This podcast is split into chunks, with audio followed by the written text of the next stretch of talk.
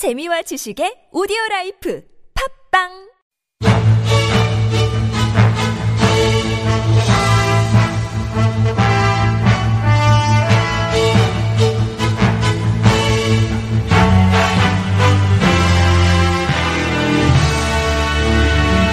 사건은 똑같아 보이는데 왜 이렇게 달라요? 알 듯 말 듯 복잡한 법, 핵심만 쏙쏙 뽑아서 확실하게 알려드립니다. 이정열의 로스쿨.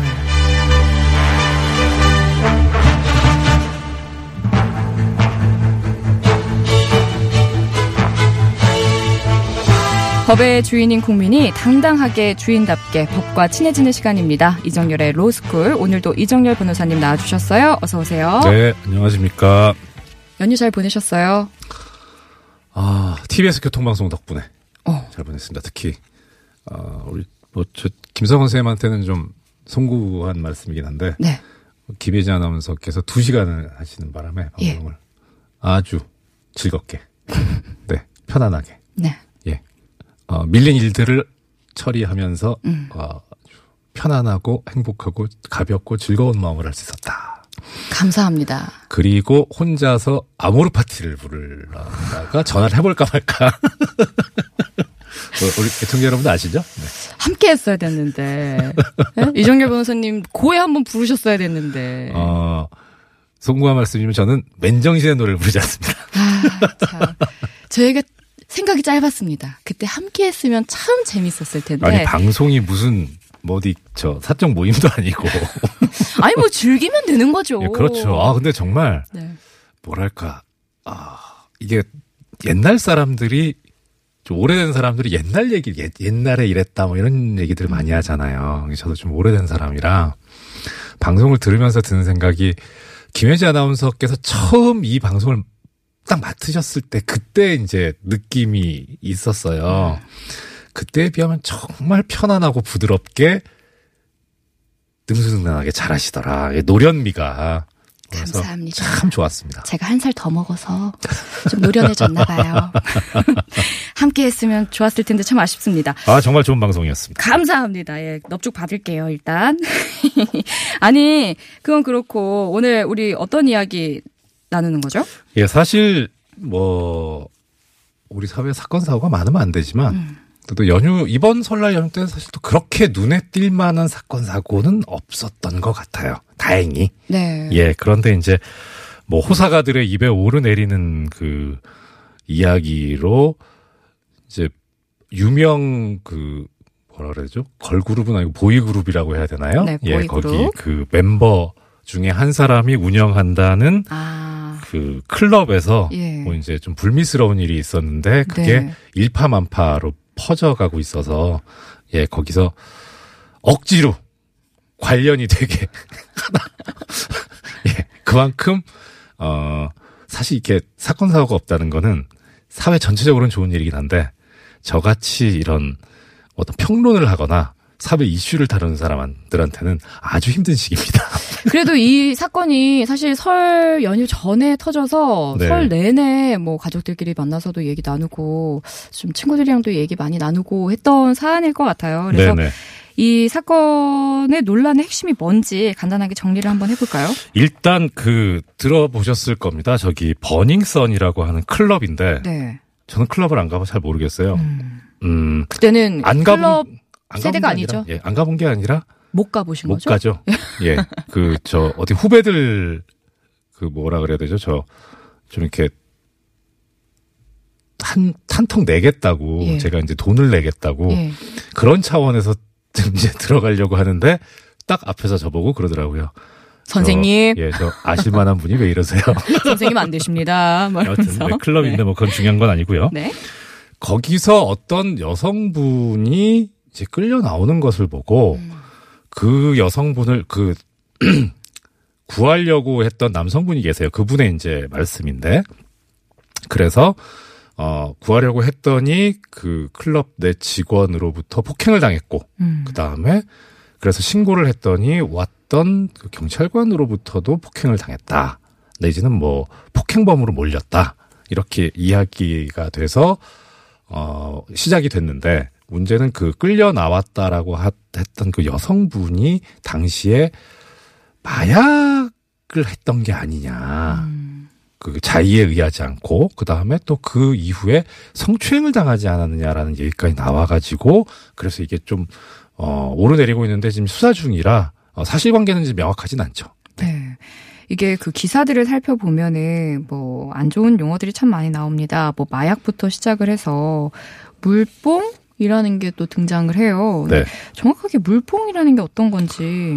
어, 뭐 일종의 비속어죠. 그러니까 음, 정확한 명칭도 따로 따로 있는데 메스암페타민이라고 이제 정확한 메스암페타민. 예, 메타민인데 이제 그거를 좀 격음화해서 발음하면 필로폰이고 아. 속칭 히로뽕이라고 하죠. 네. 예, 그래서 이제 뭐 뽕뽕 이렇게 얘기를 합니다. 음. 그러니까 그 이제 숙소에서 얘기를 하기를 그래서 이 물뽕이라는 건 뭐냐면 이 필로폰이라는 건 사실 메스암페타민은 일종의 가루 형태로 유통이 돼요. 음. 어, 결정체로 해서 그런데 그래서 그거를 이제 녹여 가지고 어, 음료랑 섭취를 하거나 아니면 이제 주사기에 넣어서 그렇게 어, 맞는 걸로 그렇게 알려져 있는데 마치 이게 무슨 다이어트에 좋은 약품이다.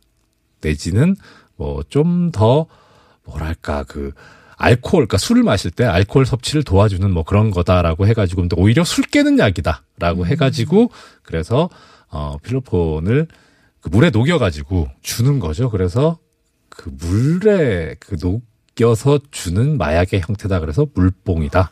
이렇게 이야기를 하고 있습니다. 그 내용물은 필로폰 이외에도 여러 가지가 있다고들은 합니다. 음. 네. 이게 그 영화나 뭐 그런 매체를 통해서 보면은 여러 가지 형태로 다 등장을 하는데 이게 다 한 가지의 약품이었군요. 근데 우리 법에서 마약을 어떻게 정의하고 있는지도 궁금해요. 이거뿐만은 아니잖아요. 그렇죠? 그렇죠. 예, 일단은 그 크게 보면 우리 법에서는 마약 류라고 하고 있어요. 마약류. 마약류. 그러니까 종류죠. 네. 근데 정확하게 하면은 사실 마약이 무엇인지에 대해서 정의를 내려놓고 있진 않아요. 음. 그러니까 제가 항상 말씀드리지만 우리나라 법에서 보면 일반적으로 제1조는 목적. 2조는 정의라고 네. 말씀드렸잖아요. 그래서 이 마약에 관련된 그 사항들을 정해놓고 있는 법이 마약류 관리에 관리에 관한 법률이라고 있습니다. 네.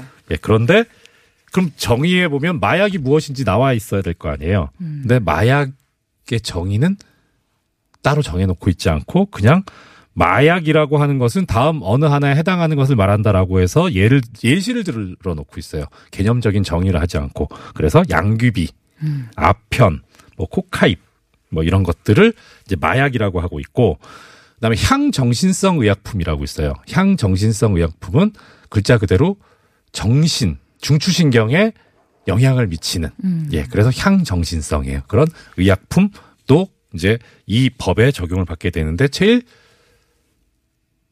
우리가 생각하 뭐 알려져 있는 게 그거죠. 저 본드, 음. 부탄가스, 네. 네, 조금 전에 말씀드렸던 필로폰, 이거 전부 다 향정신성 의약품입니다. 예, 그리고 그 다음에 그 외에 또 이거는 이제 뭐 어떤 그 먹는다든가, 그러니까 구강으로 섭취를 하는 거고 흡연을 하는 마약류가 있어요. 그게 대마. 대마? 예, 음. 그것도 그래서 마약이라고 해서 이렇게 정확하게 정, 규정을 하고 있는 건 아니고 그야말로 어 이거는 하면 안 될 것 같은데라고 하고 있는 것들을 하나의 법률에 다 뭉뚱그려서 놓고 있고요. 그래서 오히려 개념 정의를 안다기보다는 목적을 보면은 이게 뭐 하려고 만든 법인지를 알 수 있는데 목적에 뭐라고 나와 있냐면 마약류들의 취급과 관리를 적정하게 해서 그것을 오용하거나 그러니까 잘못 쓰거나 남용하거나 과하게 씀으로써 생길 수 있는 보건상의 위험을 방지하기 위해서 국민 보건 향상에 이바지함을 목적으로 한다. 그러니까 국민 보건에 저해되는 약품들을 규정하고 거기에 대해서 규제를 하고 있는 법이라고 이해하시면 좋을 것 같습니다. 네. 이제 마약류에 대한 이야기를 기본적인 상식들을 이제 들어봤고요. 네. 지금 이 말씀해 주신 모든 걸 포함해서 마약류라고 하는 거잖아요. 네. 이런 것들을 사고 팔고 뭐 흡입하고 어쨌든 저 뭔가를 썼을 때 네. 이럴 때 이제 법적으로 어떻게 되는지 궁금해요. 일단 지금 말씀하신 거 전부 다 처벌됩니다. 다. 예, 그러니까 일단은 마약류라고 하는 거는 일단 이것이 그냥 쉽게 생각해 보시면 일종의 환각 효과와 더 나가서 이제 진통 효과를 가지고 있어요. 그렇기 때문에 원래 이게 써야 되는 용도는 뭐냐면 의료 목적에 써야 돼요. 그래서 정말 환자가 고통스러워 가지고 어떻게 주체할 수 없을 때 그때 이 마약류라도 사용을 해서 고통을 덜어주고자 하는 게 이제 마약류를 취급하는 그런 어, 관련 규정들의 목적인데요. 그렇기 때문에 이것은 극히 엄격한 조건 하에서만 취급이 돼야 돼요. 그 그래서 우리나라에서는 네. 식품의약품 안전처장의 승인을 받은 사람만 할수 있습니다. 그 이외의 사람, 이 승인을 받지 않은 사람은 다 처벌 대상이에요.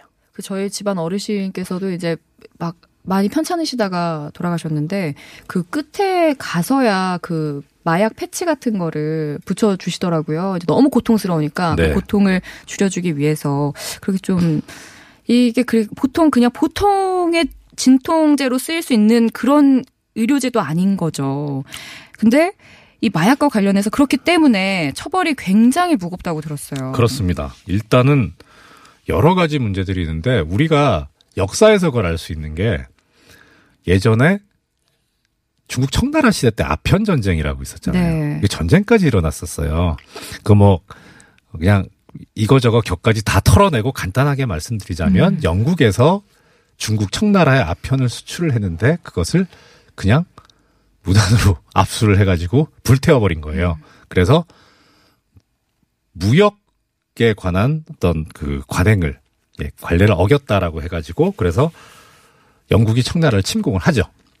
그, 그 청나라에서 무단으로라고 이렇게 표현은 했습니다마는 그렇게 엄한 조치를 취했던 이유가 그 당시 아편이 너무나 청나라 내에서 횡행했기 때문에 사람들이 그냥 그야말로 뭐 어떤 일을 하는 것보다는 아편 때문에 계속 환각 상태에 빠져 있는 그러니까 국민의 건전한 걸- 근로의식을 저해시켰을 뿐만 아니라 그 다음에 아편을 삼으로 인해서 국부에 해당하는 당시 이제 청나라 은본위제라 그래갖고 은이 화폐의 영향 여- 저 역할을 했었거든요. 그 은이 외부로 영국으로 이제 자꾸 빠져나가게 되니까 그걸 막고자 했던 조치였어요.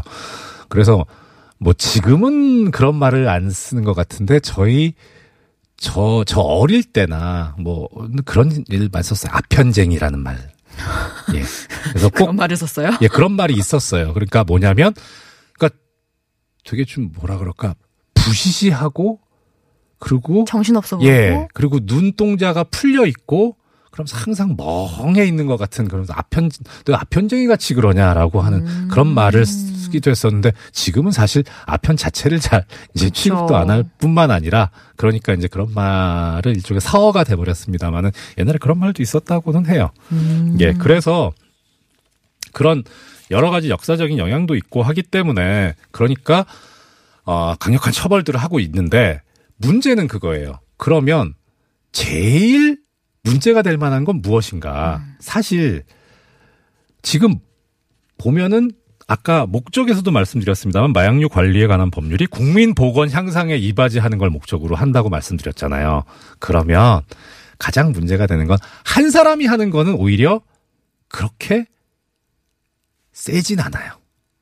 그러니까 혼자 그냥 뭐 예를 들어 필로폰을 예로 들게요. 필로폰을 혼자서 그냥 주사 맞고 환각 상태에 빠져 있다. 그렇다고 해서 무슨 문제가 생기진 않잖아요. 그 다음에는. 어, 그래도 혹시 모르죠. 그렇죠. 그럴 수는 있지만 아무튼 그런데 이게 유통을 하거나 제조를 하게 되면 그렇게 환각 상태에 빠져서 정상적인 생활을 할 수 없게 되는 사람들이 광범위하게 늘어나기 때문에 제조를 하거나 또는 뭐 매매를 하거나 하는 게 더 엄하게 처벌이 되고 있고 더 심한 거 아편 전쟁 아까 말씀드렸잖아요. 국부가 외부로 유출이 돼요. 그렇기 때문에 마약류를 수출하거나 수입하는 행위 이게 아. 제일 세요. 수출하거나 수입할 때. 네. 그렇군요. 이게 그러면 지금 말씀해 주신 거는 뭐 어쨌든 뭐 팔고 사고 흡입하고 이런 사람들보다 수출 수입하는 게 가장 무겁게 처벌이 되는 거였고 그렇죠. 그러면은 만약에 이럴 땐 어때요? 누군가가 몰래 네. 술이나 물에 마약을 타서 이제 이 사건처럼 나도 모르는 사이에 마약을 흡입했어요. 네. 그러면 흡입한 나도 모르게 흡입된 그 사람도 처벌 대상이 되나요? 일단은 모든 범죄는요 원칙이 있는데 뭐냐면 고의가 있어야 돼요. 그러니까 내가 이 법에 어긋나는 어떠한 행위를 한다라고 하는 인식, 생각이 있어야지 처벌의 대상이 되고 그게 아니고 그런 인식이 없다면 그럼 뭐예요? 실수죠. 과실, 잘못.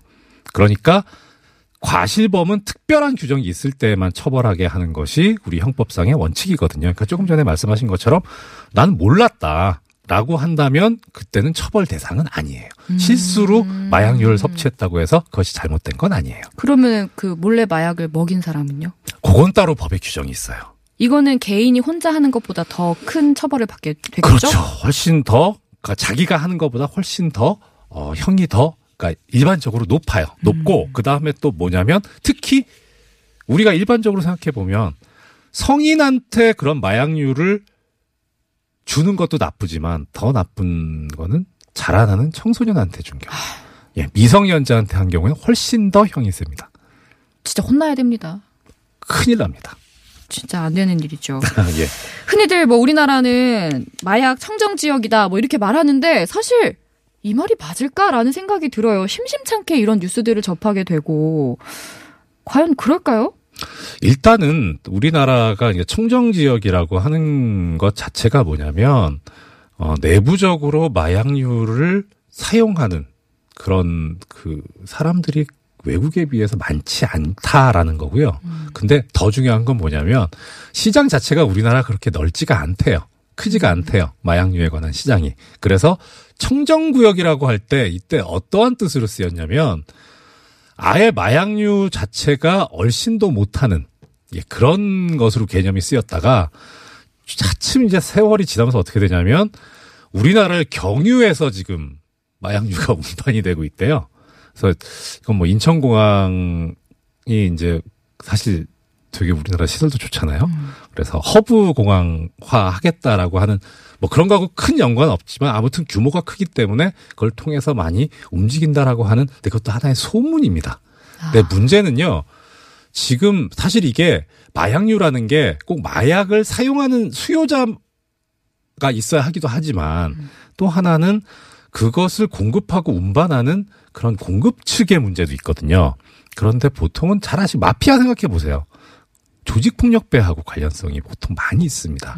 많이 있는데 우리나라에서는 사실 그동안의 범죄와의 전쟁도 그렇고 조직폭력배 소탕을 위해서 많은 정권들이 힘을 써왔기 때문에 이 마약류와 관련해서 조직폭력배가 그렇게 잘할 수 있는 그런 환경이 그렇게 외국에 비해서는 조성이 안 됐었어요.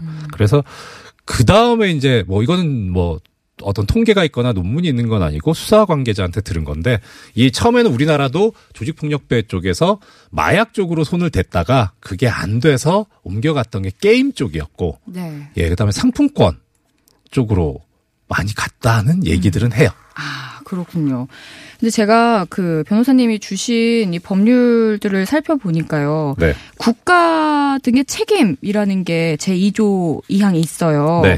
국가와 지방자치단체는 국민이 마약류 등을 남용하는 것을 예방하고 마약류 중독자에 대한 치료 보호와 사회 복귀 촉진을 위해서 연구 조사 등 필요한 조치를 하여야 한다. 네. 뭐 요거랑 또 다른 게 있거든요. 네네. 그 이런 것들을 국가나 뭐 지방자치단체나 뭐 이런 데서 어떻게 관리가 되고 있는지도 사실 궁금은 하거든요. 어, 보통은 그 이제 이런 법들 그 여러 가지 법들 나오는 거 보면 이제 이렇게 해서 이 조항이 근거가 돼서 조직이 만들어져요. 어떤 뭐 예를 들어 뭐 위원회 네. 예라고 하는 거죠. 그 다음에 예산이 이제 나갈 수 있는 근거가 되는 거죠. 그러니까 이 조금 전에 말씀하신 그 조항을 근거로 해가지고 나가는데 뭐 그것도 그거지만 사실 이 법이 재미있는 게 뭐냐면 혹시 마약 퇴치의 날이 언제인지 아세요?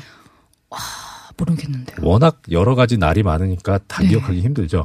예, 6월 26일 매년 6월 26일이 마약 퇴치의 날이에요. 왜 이 날일까요? 왜 이 날인지는 모르겠는데 제가 말씀드리고자 하는 건 그거예요. 몇월 며칠을 무슨 날로 한다라고 하는 게 법에 정해져 있는 흔치 않은 날이 아. 이 날이에요. 그러니까 뭐냐면 보통 우리 생각해 봅시다. 뭐 어, 관공서의 휴일에 관한 규정이 있어요. 이건 대통령령이에요. 법률도 아니고. 그러니까 법률보다 하위 개념이죠. 거기에 보면은 뭐 언제 언제 쉰다고 이렇게 날짜를 쭉쭉 정해 놨는데 언제를 무슨 날로 한다라고 하는 게 법에 그러니까 만약에 마약 퇴치의 날을 없애거나 날짜를 바꾸려면 국회에서 바꿔야 될 정도로 이게 마약 퇴치에 대해서 엄격하게 정해놓고 있고 또 어, 상당히 흔치 않은 법률 중에 하나예요. 음. 예. 왜 이걸 여쭤봤냐면 사실 뭐 그냥 나도 모르게 어딘가에서 내가 마약을 섭취할 수도 있다라는 그 두려움이 이 사건으로 네. 인해서 더 커진 것 같아요. 그리고 마약을 한 사람들이 거리에 그냥 다닐 수도 있다라는 생각을 하면 무섭잖아요. 그래서 국가 차원에서 또 다른 어떤 조직 차원에서 이런 것들이 잘 관리가 되고 있을까 그래야 할 텐데라는 생각이 들더라고요. 좋은 생각이신데요. 사실 저는 이 법을 보면서 이, 이 마약이나 대마 관련 법률을 이렇게 공부하고 연구하면서 드는 생각이 그거예요. 사실 예전에 이제 한 20년 전쯤에 판사 하던 시절에 들었던 생각인데 음. 조금 전에 이제 잠깐 예는 들었습니다마는 뭐 예를 들어 히로뽕을 맞았다. 뭐 대마를 피웠다. 사실 우리나라에서 히로뽕 맞고 대마 피고 난 이후에 범행을 저지르는 경우가 그렇게 많지 않아요. 뭐 거의 없다고 해도 과언이 아니에요. 왜일까요? 그러니까 뭐 그건 잘 모르겠는데 뭐 워낙 워낙 그냥 뭐 정신이 없으니까. 너무 많은 걸 여쭤봐 제가. 근데 신기한 건요. 아 신기하다기보다 술 마시면 아, 사고 치잖아요. 그래서 제가 고민했던 게 그거예요. 히로뽕은 처벌 대상인데 왜 술 마시면 처벌 대상이 아닐 뿐만 아니라 심지어 형을 깎아줘야 되는가? 되게 고민했었어요. 그 다음 또 하나는 뭐냐면 대마 같은 경우에는 조금 전에 그러니까 환각작용, 진통작용이 있다고 이제 말씀을 드렸었는 데 처음에. 네네. 근데 또 하나는 이게 뭐 일설에 의하면 의료 그러니까 그 여러 가지 많은 병들을 치료하고 또 예방까지 해주는 뭐 효능이 있다고는 해요. 뭐 정확하진 않은데 아무튼 문제는 뭐냐면 뭐 저도 이제 흡연을 합니다만 이 니코틴이라든가 이 의존성이 담배에 비해서 훨씬 더 약하다고 그렇게 알려져 있어요. 대마가. 그래서 어, 대마를 피우면 처벌을 하는데 왜 담배는 심지어 지금은 이제 공사가 됐습니다만 옛날에 전매청이라 해서 국가에서 전매 사업을 했잖아요. 나라에서 팔까? 이건 형평이 안 맞는 거 아닌가라는 생각을 했던 적이 있어요. 그래도 마약은 안 되죠. 마약은 안 되지만 그럼요. 오히려 그래서 그러니까 뭐 허용하자 이런 측면보다는 술 담배가 지금 그 자체가 범법 행위가 아닌 이상 그럼 이거를 좀 더 엄격하게 관리를 하든가 술 담배를 네. 아니면 마약에 있어서도 좀 뭐 어떻게 완화를 하든지 하여튼 어떤 방향으로든 균형은 맞춰줘야 되지 않을까 그런 생각은 들어요. 술, 담배에 대해서 조금 더 깊이 한번 생각해 볼 필요가 있겠네요. 그런데 그럼 마지막으로 그 원치 않게 뭐 술집 같은 데서나 어디서나 나도 모르는 사이에 마약을 흡입을 하게 됐다거나 담배라고 해서 피웠는데 대마초였다거나 이랬을 때 어떻게 빠르게 대처를 해야 될까요? 일단은 뭐 저도 안 해봐서 잘은 모르겠는데 일단은 그걸 처음 경험해 보신 분들은 사실 그게 아 이게 마약이구나 이게 뭐 대마초구나라고 아시기가 쉽지 않을 거 아니에요. 그럴 수 그러니까 있죠. 몸 예. 상태가 이상하다 딴 때랑 네. 그런 경우에 특히 일단은 그런 가까운 뭐 보건소에 가셔가지고 빨리 이야기를 하시고 예. 내가 어제 다녀왔는데 뭐가 좀 이상하다. 네. 예, 특히 이건 이제 아까 국가 책임 말씀하셨기 때문에 보건소에서 이걸 담당을 하거든요. 음. 예, 그래야 나중에 처, 진짜 문제가 됐을 때뒷 그게 없어요. 뒷탈이 왜 음. 어 그때 이, 이쪽에서 이런 수사를 하다 보니까 이 장소에서 이런 일이 벌어졌었는데 당신 그때 왜 얘기를 안 했냐? 또난 몰랐어요. 그 몰랐어요가 사- 가 사실 그렇게 받아들여지는 경우가 쉽지가 않거든요. 빠른 신고만이 그렇죠. 답이다. 네. 라는 이야기를 해주시는 거군요. 아, 오늘 못 나눈 이야기 있을까요? 음, 여러 가지 있습니다만은 사실 이거는 어, 설 연휴 기간 중에 인상 깊게 들었던 아모르 파티를 들을 때 제가 말씀을 드리겠습니다. 알겠습니다. 그럼 조만간 저희 회식 한번, 예, 노래방으로 네. 갈까요? 네. 알겠습니다. 그러나 술 담배는 많이 하지 마시고요. 그럼요, 그럼요. 네. 어, 물론 뭐안 하시니까. 네, 예. 네. 알겠습니다. 이정열 변호사님과 오늘도 로스쿨 재미있게 진행해 봤습니다. 고맙습니다. 다음 주에 뵐게요. 예, 고맙습니다.